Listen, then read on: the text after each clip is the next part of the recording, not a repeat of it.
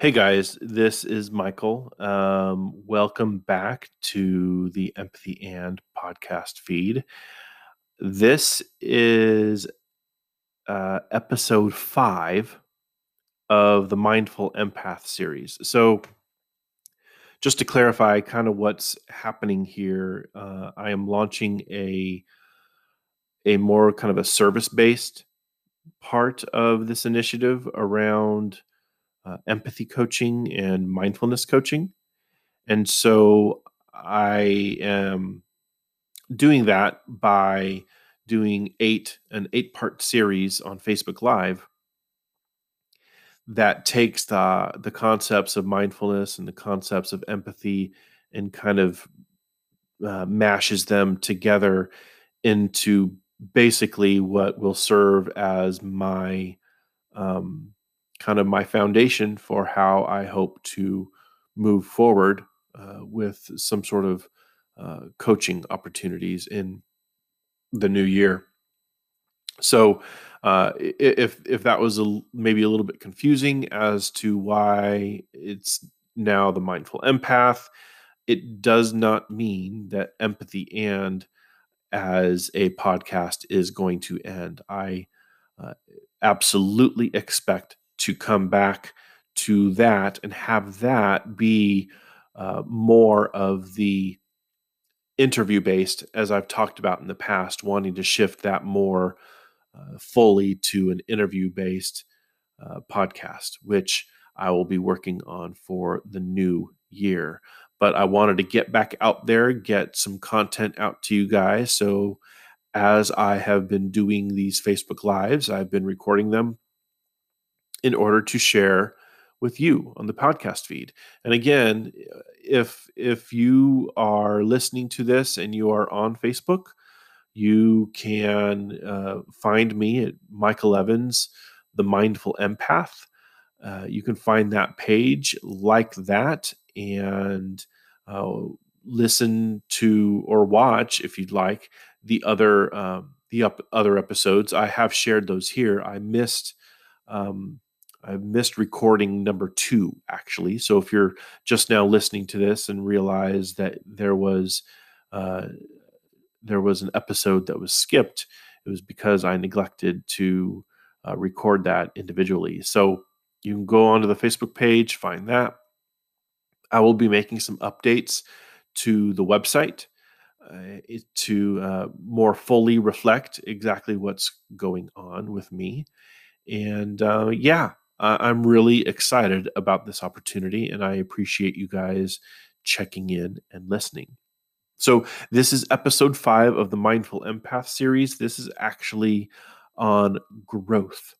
And I talk about uh, neuroplasticity and growth mindset and how those things can inform how the empath uh, goes about their day and how they engage others with a growth and learning uh, mindset, with more curiosity, not less. I appreciate you guys.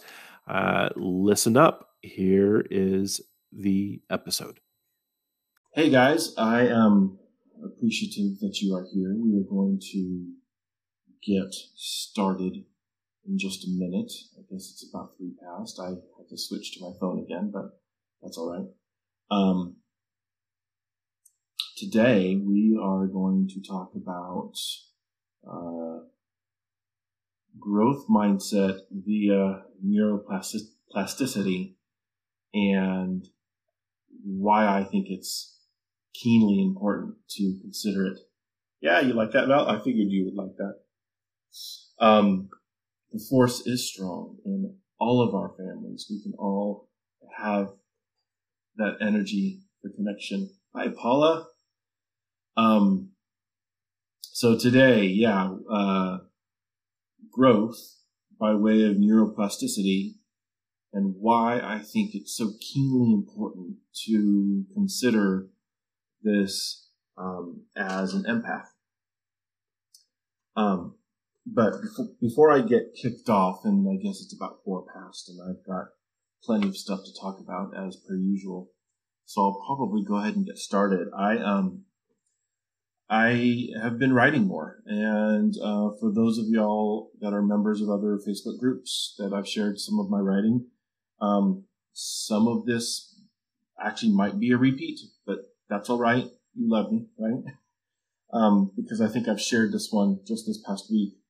But as I was considering kind of the intersection of uh, how we understand growth how we understand how our brains work, how we learn, and also understand how sometimes we get stuck with our perceptions of our emotions.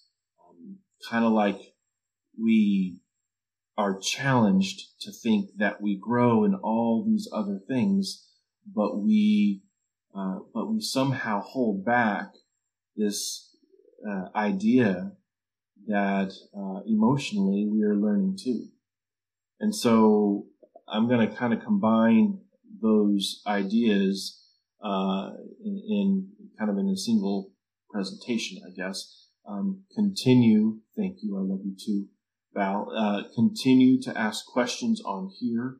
Um, when I find a moment to pause, I will make sure that I keep looking at this. I am kind of doing this. I'm doing this from my phone again, unfortunately, uh, so it may be a little bit different, but that's all right.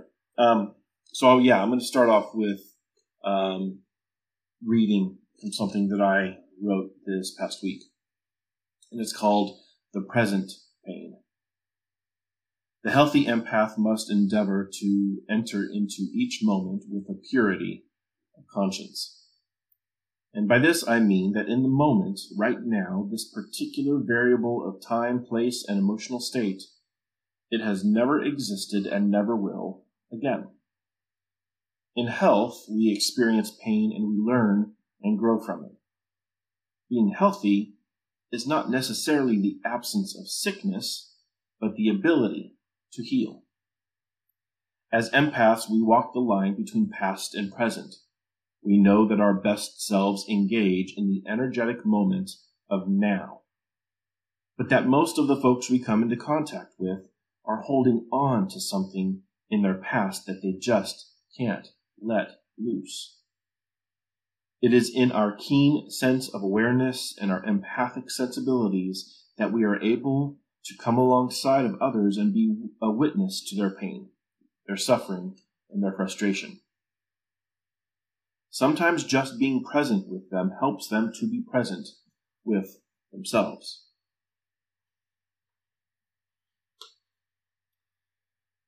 One way to help, without abruptly attempting to pull them out or forward um, from their emotions, but one way to help is to ask one simple question.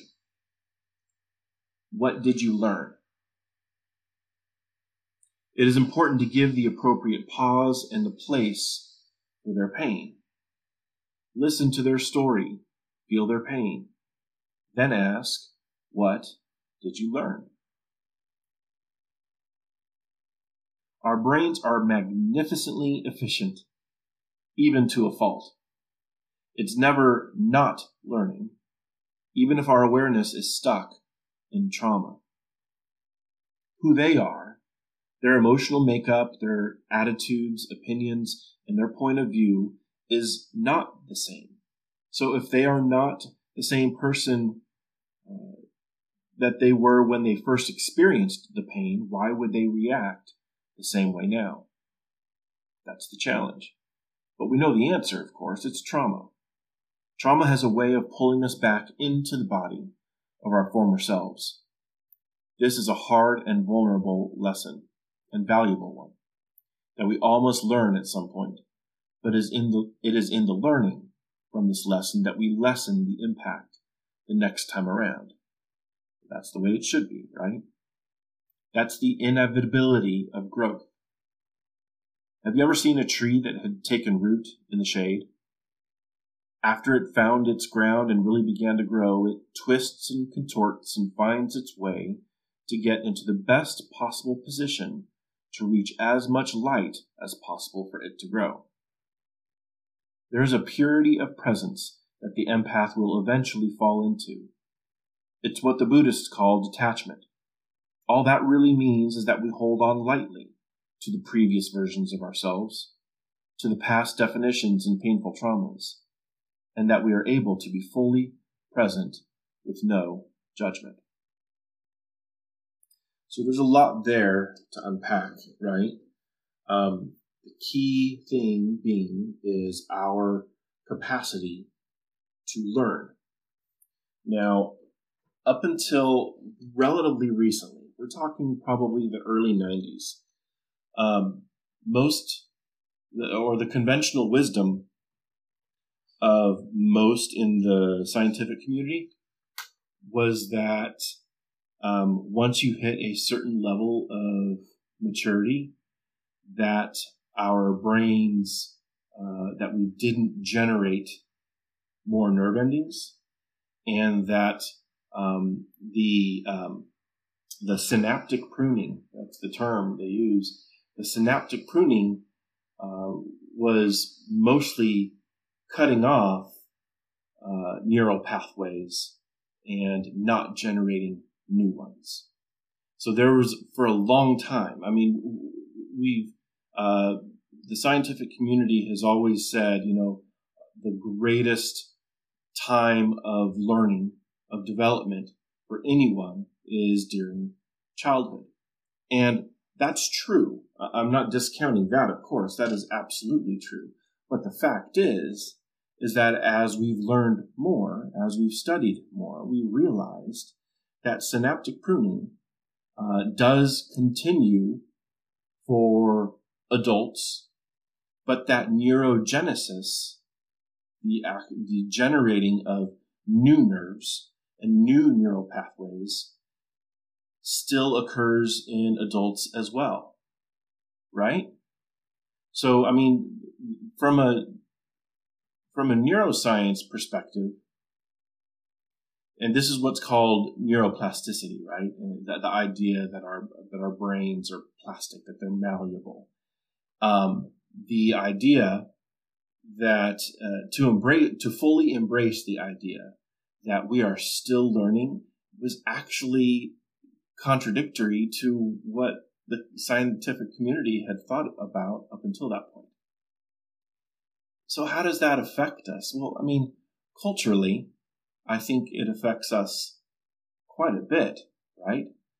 I, think that for a while there, the idea of a convalescent uh, period or even convalescent homes, it wasn't just that we were um, taking care of uh, the the older folks in our community and they needed a space for them.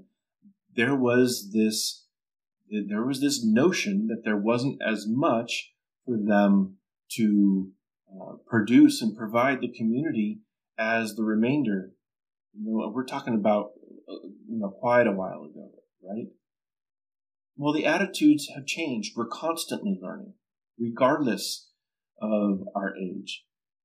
And in fact, the um, a little bit more of the science on it, which I thought was really, really interesting, was um, we uh, in the adult brain we produce 700 new neurons in the hippocampus per day.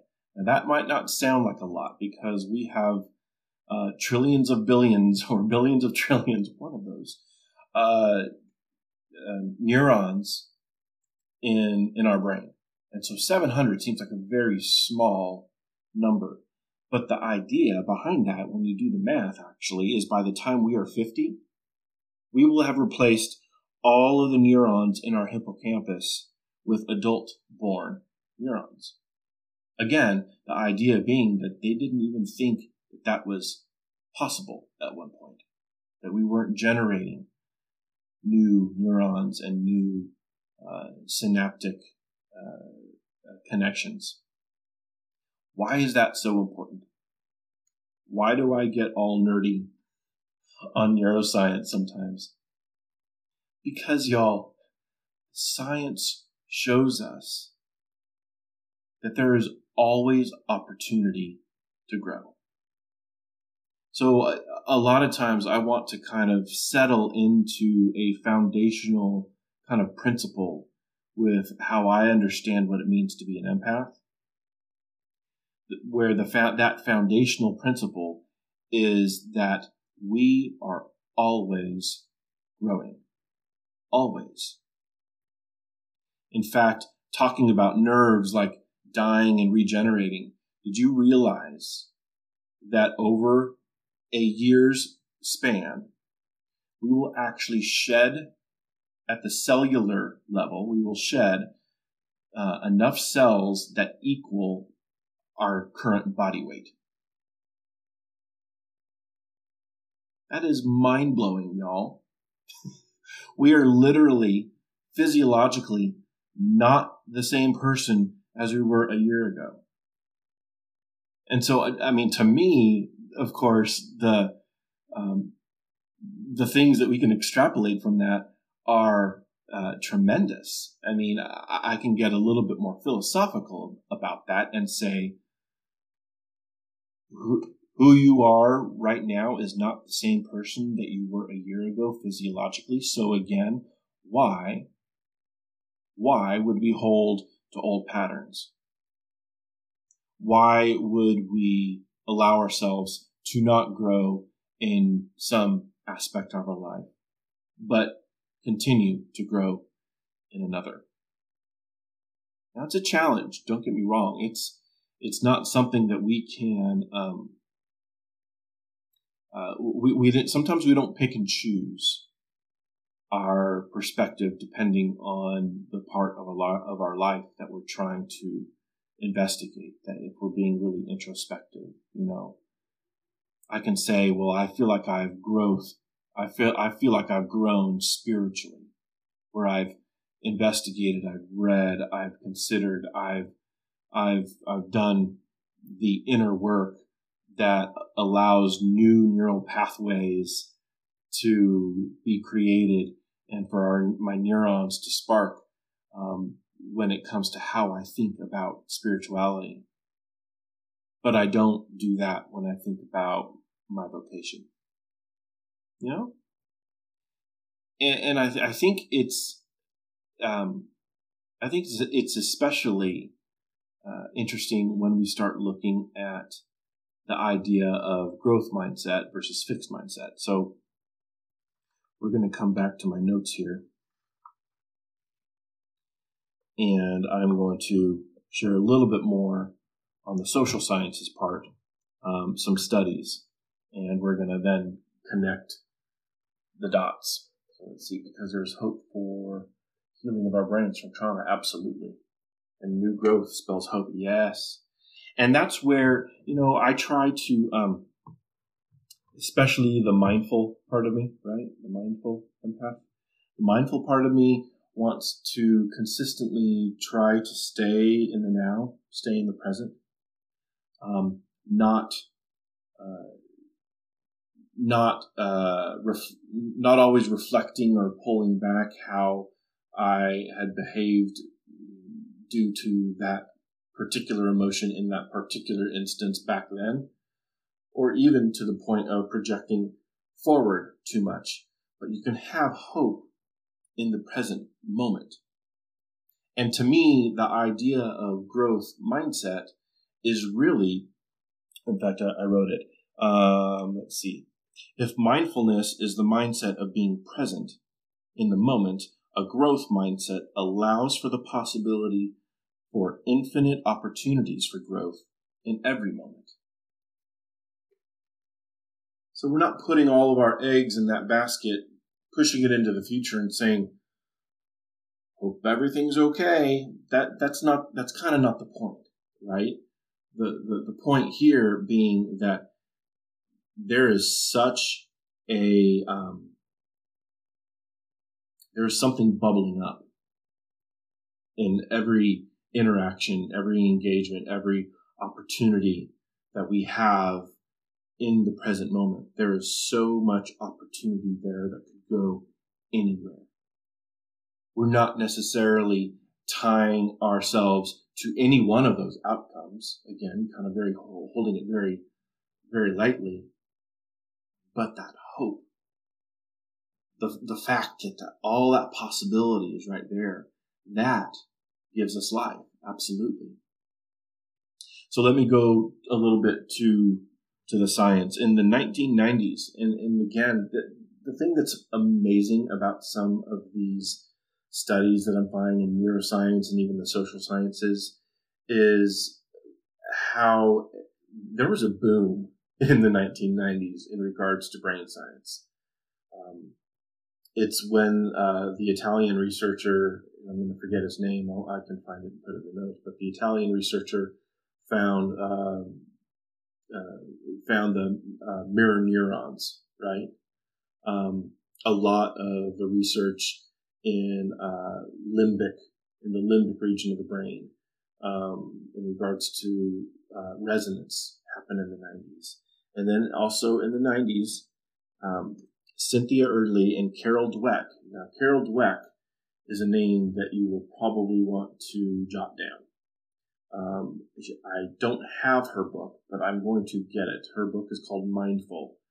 And this, uh, a lot of the material that I've got today is based on her work. Well, even prior to writing that book, when she was doing the research in order to establish some of these ideas back in the 90s, she and Cynthia Erdley found that when children observe other children, those who believe personality is fixed make more rigid, general, uh, generalized, and long term social judgments than those who believe that personality can change. Let me say that again. Uh, children, uh, when children observe other children, the ones who believe personality is fixed they make more rigid, generalized, and long term social judgments than those who believe that personality can change. Children with fixed mindsets about human qualities get strong first impressions. Do we know adults like this? They get strong first impressions that are resistant to change even upon encountering contradictory evidence. It feels a little prescient to the current climate of, regarding science, right? Folks with fixed mindsets feel like they are constantly being measured against what they already know, right? The idea of mastery of something only can go as far as the limit of their current knowledge of it. Very rarely do they risk, very rarely do they see um, when others risk. They, they don't celebrate achievement of others because it feels like an attack on their own self worth their self worth is so wrapped up into uh, achievement and into what they currently know.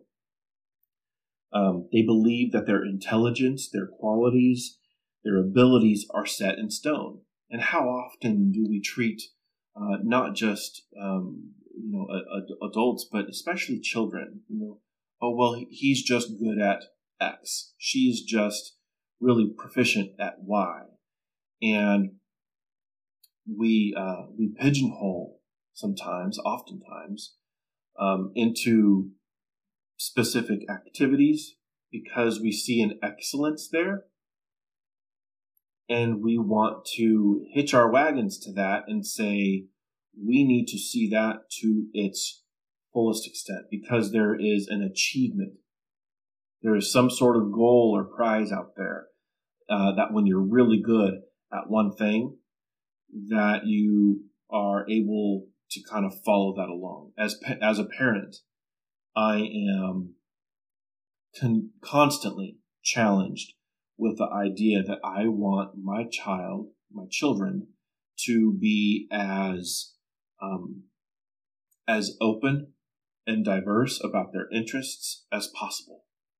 I'm not going to feed one um, one interest over the other just because I feel like we need to make that one, you know, like this incredibly strong thing. I mean, I mean, I'm going to go off book here a little bit, but you see it in, especially you see it in youth athletics, in like uh, uh, Olympic uh, Olympic trained athletes.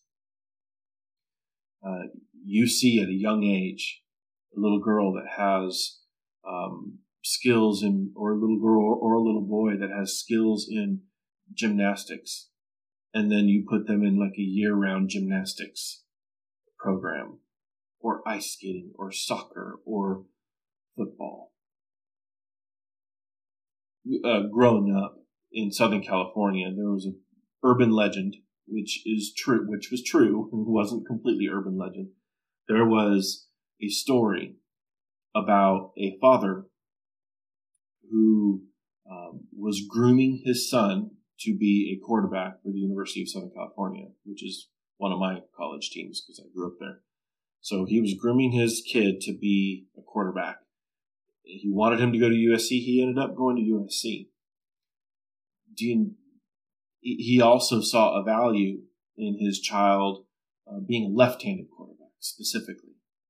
Um, so when he would practice with him, he would tie his right arm behind his back in order for him to get the repetition and get the experience in throwing with his left hand. Why do I bring that up? One, the obsessiveness off the charts. But two, it's the relationship that we sometimes have with exceptionalism and with achievement. Um, the with the idea that what you do is more important than who you are, and that is really unfortunate because we are uh, not always we're, we're creating we're creating a generation of children with a fixed mindset. We're we're creating a generation of children that say, "I know what I'm going to do. This is the one thing that I'm going to do. I'm going to do, I'm going to learn and get as good of it, as good at it, at it as possible. And I'm just going to march towards that one thing. And you create a generation of kids with a fixed mindset. And if they fail at it, what do they have left?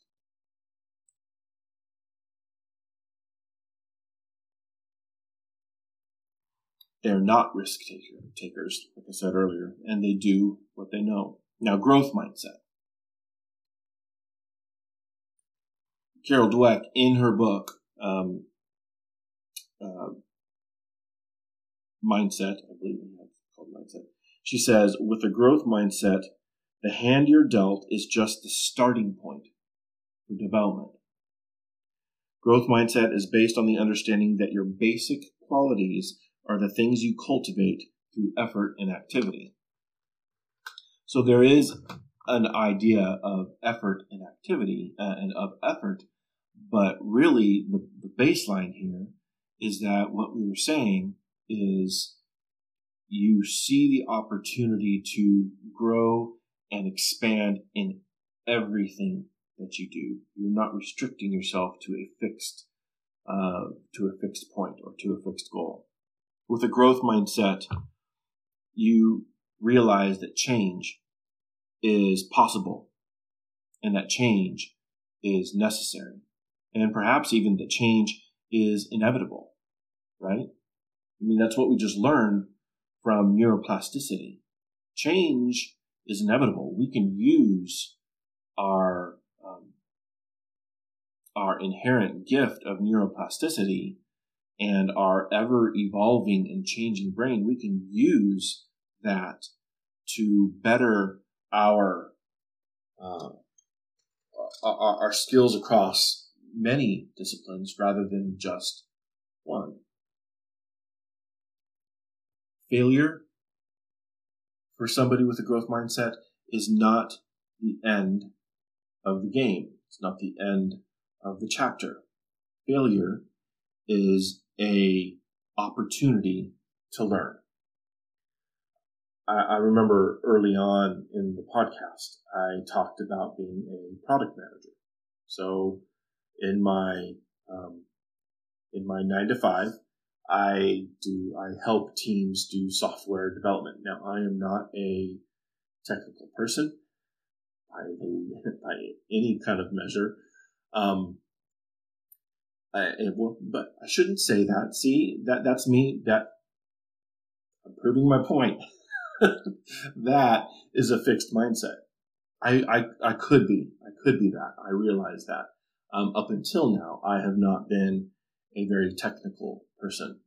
Um, but the reason why I bring this up is that as a product manager, and especially in the system that we employ, we talk about uh, the concept of iterations. That any progress that we make towards an ultimate goal is really never ending, that we're constantly improving, that there really is no final, final product that we are putting out into the market. We are constantly going back and retooling it. We are looking at our failure points as opportunities for enhancement. We don't look at it as something that's broken, but something that is telling us how to better um, manage it, how to better shift around it and move pieces around in order to continue to march forward. A growth mindset in our personal lives takes the same approach, right? There is no one, uh, there is no one end goal to how we uh, live our lives necessarily. That's why this is something else. I don't have this written down, but I'll do a little bit of a of a riff here. That's why when the idea of um, of uh, do writing down New Year's resolutions, always bristle at that. That, that that kind of rubs me the wrong way. And it's not that having goals are necessarily bad, but and I realize how woo woo this might sound, but I am much more intrigued and energized by the idea of intention than I am as a goal. Um, because goals, now this might sound cynical, but goals uh, can be missed.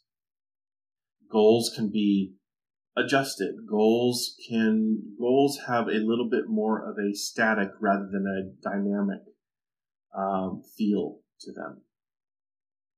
An intention is different. It allows us to align ourselves with values that are evergreen, never changing.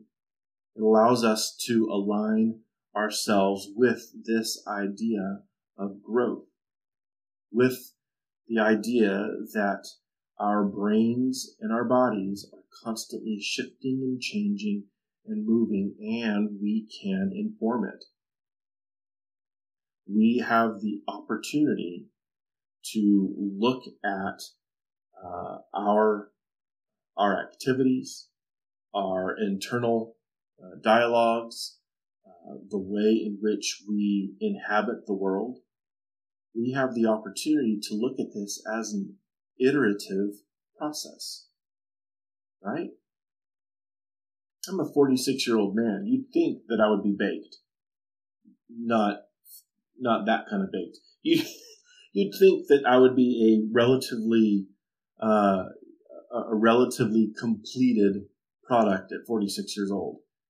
Hell no. and I am sure that the majority of the people watching this would agree, you know? But for so, uh, for so many of us, especially within the spiritual conversation and religious circles, we get the idea that we have hit a certain we have hit a certain understanding or a certain point and there's nowhere else to go. There's nothing beyond that fixed point. Hmm.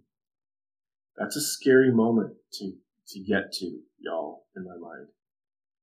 It, if we feel like we are, if we feel that we have reached a finish line in regards to our personal development and our spiritual growth, I, I, I would have a big challenge with that. And in fact, next week, I'll use this opportunity as a plug for next week. Next week, we are going to talk about certainty. So we're kind of reverse engineering how, um, how perhaps to best look at um, how we grow as human beings, physically, spiritually, and how certainty by its nature inhibits growth. Um, and that's going to scare a lot of folks, but I imagine those are the folks that are probably already not watching. or maybe they are on, the slide. Um, all right. So, how does all of this relate to the empath? All right, y'all. Here's the deal. If we are constantly growing, and I've already kind of said a little bit, uh, a little bit of this already, but if we are constantly growing, if we recognize that our, um, that both our physical state, our emotional state, our spiritual state, are always in a uh, are always growing or have the opportunity to grow. How we relate to that and relate to others empathically absolutely uh, is affected, right?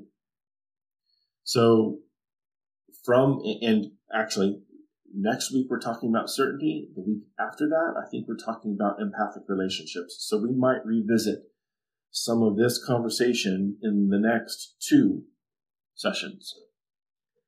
Because when we look at uh, how we how we engage each other in empathy, what I know about myself and how I could be fixed in one element of my life, but have a growth mindset in another, I need to be willing to see that in others.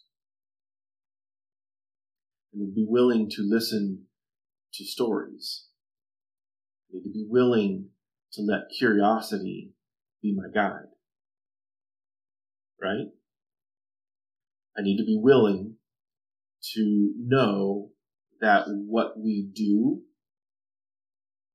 both physically and cognitively, what we do um, informs and really coalesces uh, um, when we do it over a significant amount of time. So that that may have come out disjointed, but uh, I think I think this will help because I did write part of this. Um, the growth mindset is the key to unlocking the insatiable appetite for curiosity that we must cultivate as empaths. We need to be able to turn it inward to ourselves, have some empathy for ourselves, and be able to turn it outward. So, okay.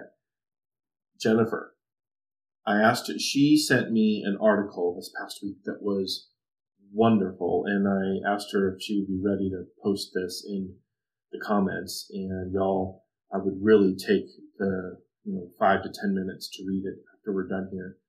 Um, it's it's fascinating because it kind of in, kind of captures a little bit about what I'm of, of what I'm talking about. The idea of cognitive bypassing. Now, anybody that has heard me or listened to me or read anything that I've written in the last number of years, um, know that I talk about spiritual bypassing on a uh, on a pretty consistent basis. The idea that we can bypass, thank you, Jennifer, that the idea that we can bypass our uh, emotional state we can bypass um, how we are feeling by uh, taking some uh, psychic, which it kind of is, some psychic shortcut to a better version of our current state of affairs.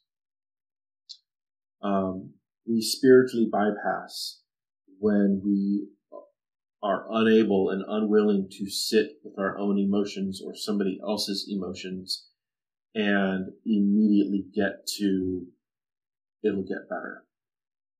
We spiritually bypass when we attribute some amount of divine intervention or um, or, or, some amount of uh, um, I hate to use the word hope, but it's the one that's coming to my brain. So I'm going to use it and then let me explain it.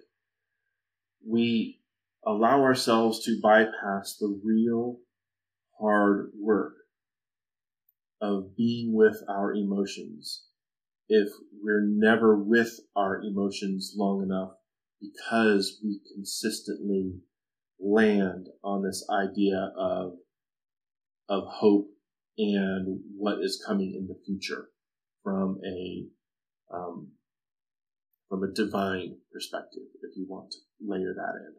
Does that make sense? Because what we just talked about, right? Neuroplasticity, learning, growth, not seeing failure as some sort of condemnation on our personhood or, or some sort of condemnation on our ability to do something right. That's not, that, that can't be how we perceive failure. And I think oftentimes we, we come up against a hard emotion, shame, grief, anger, hatred. Sometimes we bump up against these things and we don't take the time to look inward, have some empathy with ourselves. And what do I mean when I say that? It, it's exactly what it sounds like. What do we talk about when we say we're having empathy for somebody else? We sit with them. We don't try to change them. We allow them to express their feelings and their emotions and their current state of affairs, and we listen to their story. Y'all, we need to be doing that for ourselves. And don't think that you know the, the story if you're not listening to your emotions. And so the idea of spiritual bypassing is that we are not doing, um, we are not doing the hard work of sitting with our emotions when we allow um, some sort of shortcut. Yeah, psychic shortcut. So cognitive bypassing. Now this is a little bit tricky because I read that and it really struck me. And then I was thinking more about it today and I have a little bit of a challenge with that. So I really encourage y'all to read it. I know Jennifer has. So I may, I may give my opinion here and, um, and maybe if, if y'all get a chance to read it, uh, come back and listen to my opinion again and see if it makes sense and give me some feedback. Tell me what you think. See, because I, I think the biggest challenge here is to assume that a change of thought is merely a cognitive uh, process. Now that sounds ridiculous because of course it's a cognitive process, but what did we just talk about with neuroplasticity? A change of idea, a cognitive shift in conjunction with new experience physically changes our brain. So while it might start as a um, cognitive idea, if we if we align that and embody that as well somehow, then we are physically changing ourselves. So this is where I think it, it kind of shifts a little bit for me. And, and I think honestly, the author of the article would say so too. Um, when we allow ourselves exposure to information and experiences combined with a certain amount of time learning, that is what kind of triggers this idea of both growth mindset and the neuroplasticity that it, that it requires, right? So it's information, which yes, that's very cognitive information. But if you combine that with experience, this is why mindfulness is so important. Mindfulness isn't about staying in the brain in 100% introspection all of the time. It is about combining disciplines, moving our body, trusting our emotions, listening and feeling our emotions, and fully kind of inhabiting our body and our space to understand that our moods and feelings connected to our gut and our instinct and emotions, that it is all one thing. And that you can change here, combine that with some sort of embodied uh, practice, meditation, walking, plants, what I, the things that I was talking about last week with cultivate with mindful cultivation, mindful appreciation, and mindful meditation. If you if you combine these things and you put it all in one package, then you're not just leaving it for a change of idea, a change of mind. We don't we don't effectively uh, we don't effectively learn anything unless we are unless we are uh, doing some sort of experiential and physical thing along with it. I mean, we've learned this about teaching and development over time, have we not? That for most, in order to really learn a thing, you need to be able to keep it up here, but doing something with our hands enhances our ability to learn. So I just wanted to make sure that in this conversation, um, while I do agree we can't merely leave it to our cognitive state to change our current reality, I do believe that that in conjunction with some amount of embodied discipline uh, absolutely rewires our brain physically. Y'all should Google it. Go onto YouTube. It's incredible. I mean, you know, you can see cross sections of the hippocampus and the idea that the uh, that new uh, nerve endings and new synaptic um, connections are being created over time, it physically changes our brain. They've also studied, incredibly enough, the weight.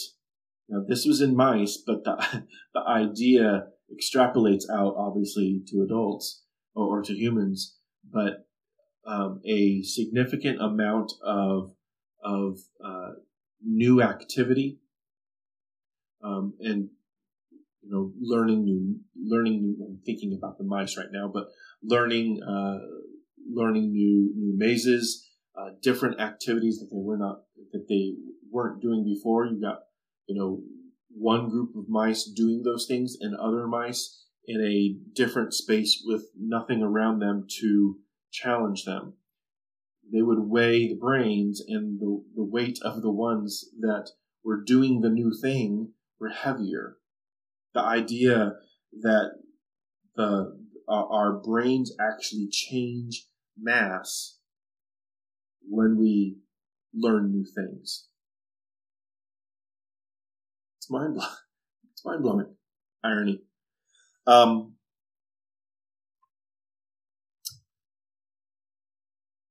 oh, okay. I know we only have about 10 minutes left, but I want to bring this back to the empath again. So if you are a highly sensitive, empathic person, but operate from a fixed mindset, you will find yourself saying these following words very often. Always, never, um, I always act like an emotional sponge. I can never discern my own feelings and emotions um, from others when I'm around them. That's that's a fixed mindset, and that can get dangerous. I'll be completely honest, because as highly sensitive, empathic people, um, we do need to practice a discipline of discernment, discernment and detachment to be able to to be able to exist side by side and not be enmeshed. A good amount of healthy interdependence, not co-dependence. We need to be able to recognize where our energy ends and where somebody else's begins. And that takes discipline. That takes both uh, thinking differently, but uh, but uh, obviously it, it, takes you know it takes doing life differently. It takes you know engaging and embodying with other people uh, differently. The empath with a growth mindset will be able to navigate the rough seas of adversity because they've been there and done that. Louisa May Alcott has a great quote. She says, I am not afraid of storms, for I am learning to sail my ship. Love that. Now, I actually found another quote that I was going to say earlier, but now that I'm thinking about it, Einstein, he said, It's not that I'm so smart, it's just that I stay with problems longer. I love that.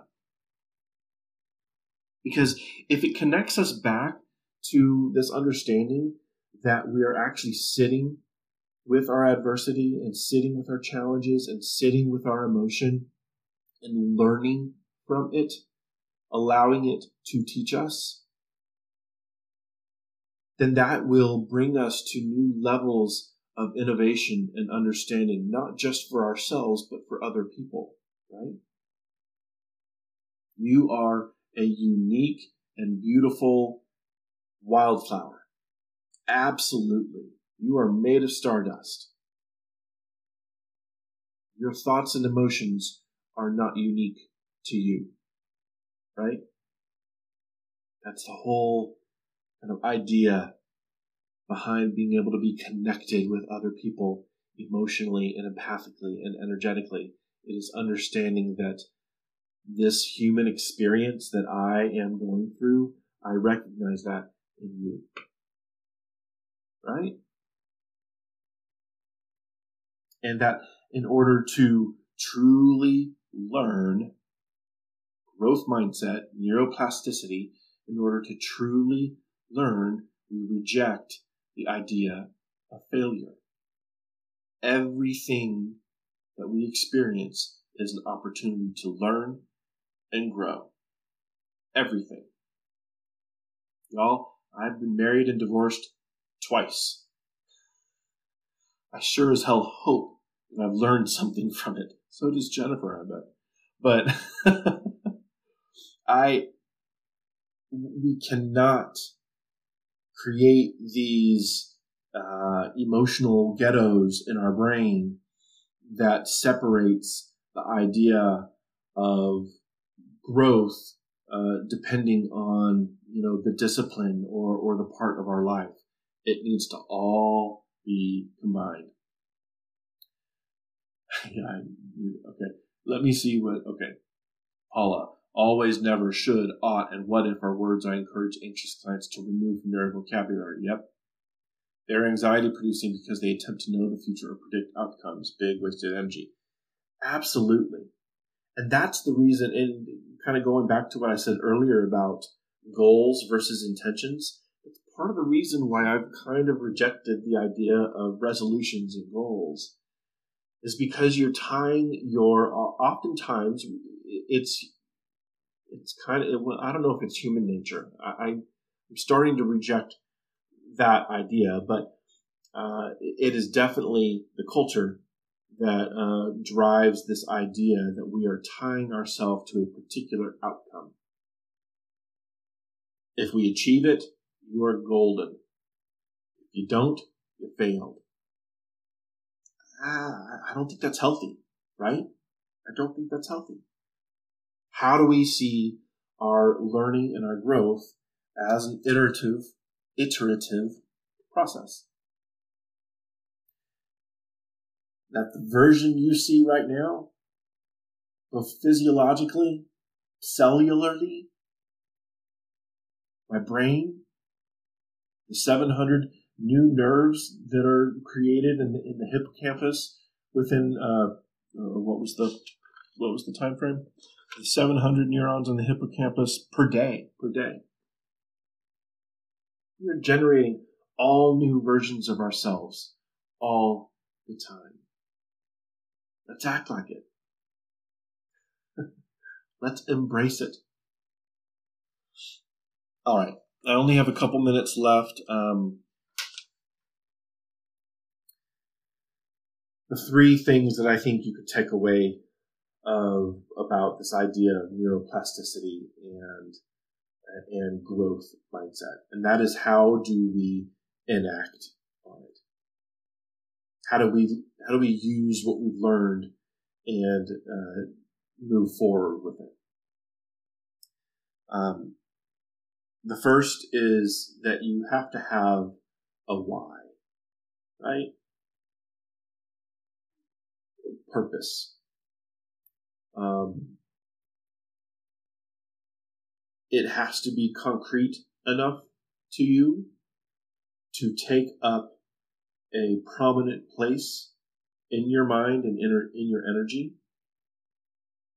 You need to be able to um, believe that what that's number two you need to be able to believe and yes that that does rely on a lot of the cognitive part of of embracing this but you need to, to you need to know why and you need to be, be able to believe that this next version of you is a little bit closer to the you that you uh, want to inhabit in the world. And the third is consistency. And this is where it kind of brings up the embodiment. I've been trying to, um, I've been trying to start a writing discipline. And I do most days, I do, I, have done six out of seven days. I don't do Sundays because I'm doing this with you guys. Um, but for the last couple few weeks, I'd have to go back and count to see how many. I get up, make my coffee, I sit down, and I write. Um, I don't put a particular uh, goal on how much I write. I start with a prompt and I just write.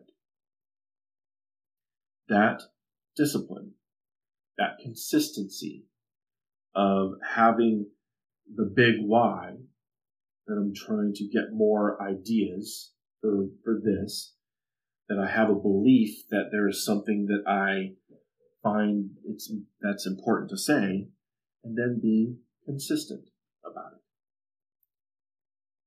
So, I mean, it's it's something that I think is a valid, um, it's a valid routine to kind of pick up and place in other parts of my life. Viktor Frankl's logotherapy says a human can bear with almost any how if he or she has a why. Yeah. Frankl, that, that's somebody else. Viktor Frankl is somebody else that um, I need to read more on. I, I, know he's got a lot of good stuff. Um, yeah. I think that's it, y'all. Um, here, I'll, I'll, I'll end with this. The empath with the growth mindset inspects their hardships, not to wallow, but to understand and move through them. It's not about spiritually bypassing. It's not about cognitive, cognitively bypassing. It's neither of those things if we are actually allowing ourselves both to um, to be kind to ourselves, to look inward with some empathy on ourselves in order to understand that human experience just a little bit better. And in doing so, we are going to exercise a lot of that kindness with the folks that are around us, around us when we uh, engage in empathy and in, in, in those relationships. So, I appreciate you guys. That is time. Um, I appreciate you. Thank you, Paula. I am so uh, honored that you would take some time on your Sunday mornings to listen. And for anybody that's listening right now, uh, right now, or on the replay, um, if this is the first time you've checked it out, go to the Michael Evans the Mindful Empath page, and all of the other videos are saved there if you're interested. Now, I will say this just here at the, at the very end.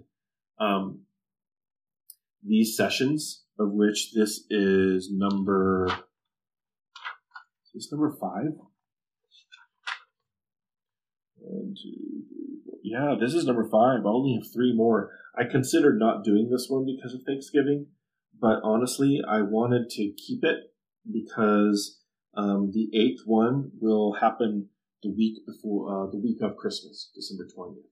So I figured it was better to, to keep it happening. But I realize that these are a little bit dense, maybe a little bit long, um, you know, at being an hour each. Uh, I think going forward in the new year when I do these, they'll probably be a little bit shorter.